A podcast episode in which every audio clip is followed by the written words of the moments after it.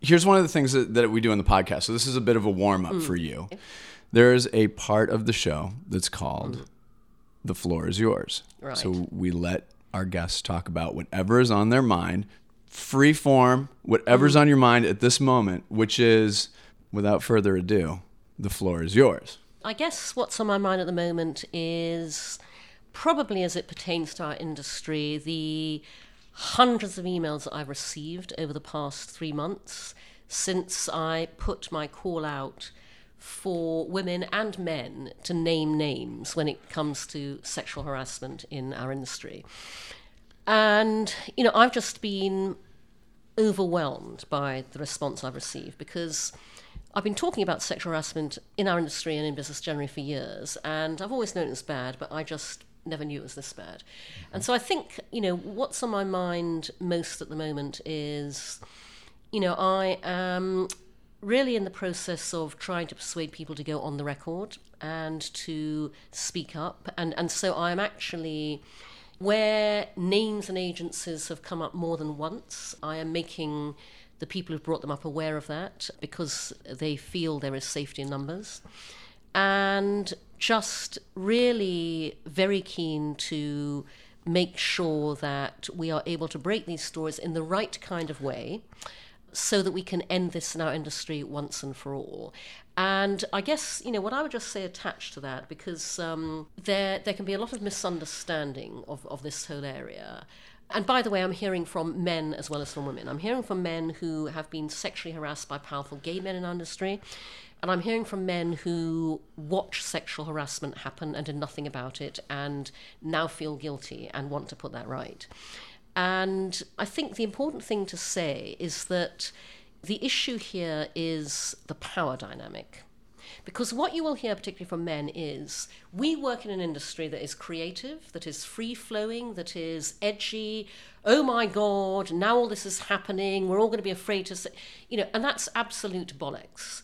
Because the issue is that when we have gender equality and equality of power, which we do not have currently, then we can absolutely banter and talk and joke and come up with ideas in an entirely welcome and diverse and inclusive environment, and that is not what we have at the moment. We have an imbalance of power. And by the way, the people with whom sexual harassment manifests are often people who also manifest sexism, bias, and racism, because all of those things go hand in hand when you have an abuse of power by the people who hold most of it. And so that's what's on my mind right now. I know I'm not asking for a forensic uh, assessment of this. And there's that Mad Men pastiche, shall we say? But where did this start and where does it end? This ends very, very easily. Uh, and, and again, this is something I've been talking about for um, a while. Um, and I spoke about most recently in my closing keynote for the 3% conference, you know, a couple months ago. It's really easy to end this, and it's really easy to end it by addressing the two ways it started. Okay, the first point is all of this ends when we have an industry that has set out deliberately and consciously to make itself gender equal at every single level of the industry, okay, from the top to the bottom. And that is because sexual harassment magically disappears in gender equal working environments at every level of company. For, two reasons, by the way. Um, first of all, when you no longer have a male dominated workplace or work environment, you no longer have the implicit bro endorsement that says it's okay to behave like that. And secondly, when you have a gender equal or ideally more female than male, because it's been the other way around for long enough, it's about time, you know, we tip the balance. uh, What that means is that when men are surrounded every minute of every day by lots of brilliant women with whom they are interacting as professionals on an equal basis, men then cease to see women in one of only two roles girlfriend or secretary. So, mm-hmm. you know, the thing that started all of this is a male dominated work environment. The thing that ends it is a gender equal or more female than male work environment. And then the second thing that started it and, and ends it is, ironically, exactly what I'm addressing with my own venture, Make Love Not Porn, which is when we do not talk about sex, You know, we all have it, we all enjoy it. We, we don't talk about it. We're all utterly messed up as a society when it comes to talking about sex. What we then do not have is we do not have a universally and openly discussed, promoted, understood, operated, and very importantly, aspired to gold standard of good sexual values and good sexual behavior. Mm-hmm. We have gold standards of good behavior and good values in all other areas of life. You know, we have good manners, we have etiquette, we have, you know, decency, we have dignity, we have respect, you know, not in this area. And so, um, this is why I say, by the way, Doug, that it's only when we bring sex into the office in the form of openly discussed good sexual values, good sexual behavior, that you then end sexual harassment. It's interesting because you think that's counterintuitive and everyone just freaks out.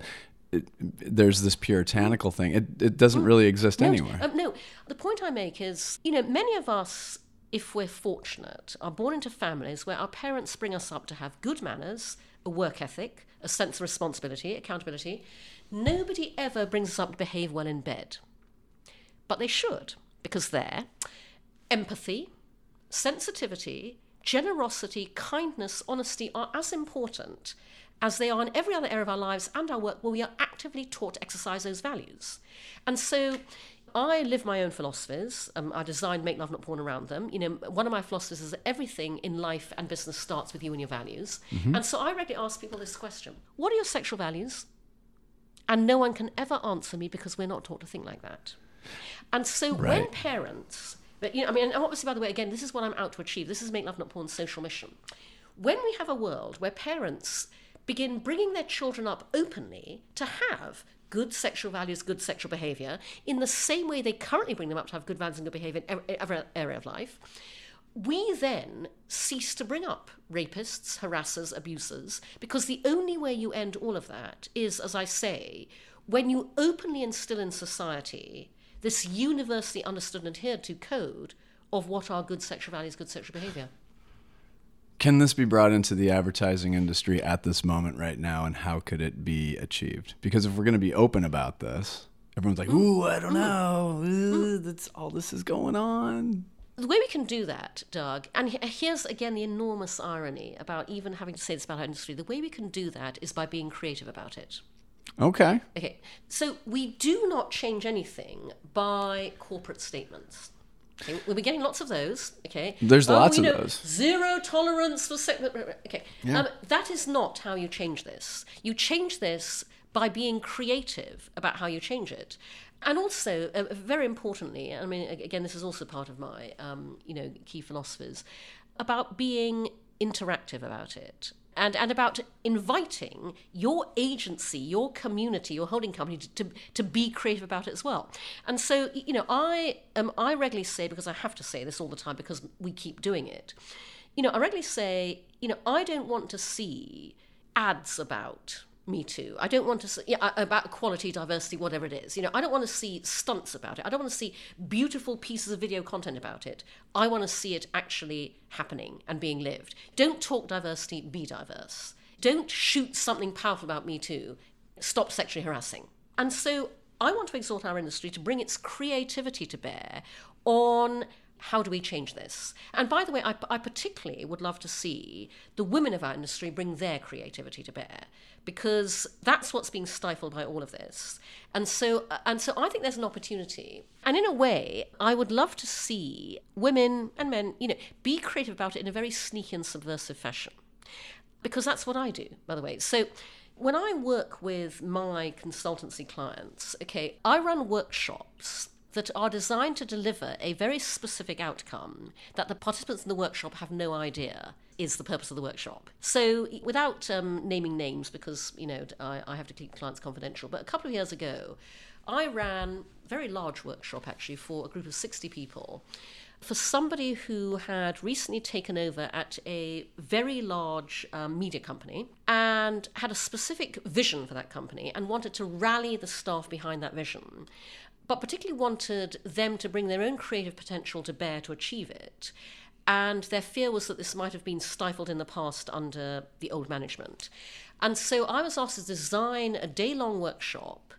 And I designed a, a, an exercise, a group exercise. I mean, they're breakout groups and they came back together, which appeared to have nothing to do with this agenda, but actually had everything to do with it. In the same way that I was actually approached last year by an agency, and again, I'm not going to name any names, Sure. but a, a member of the you know leadership team of this agency asked me to design a workshop that would be about leadership, but was actually intended to try and bring the leadership team closer together and get more team working going, which was not happening in the agency at the time.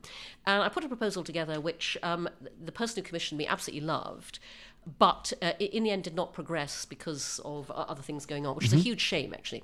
I use those examples of what I mean when I say be sneaky and subversive. Okay, it's a difference in our industry between um, input and takeout.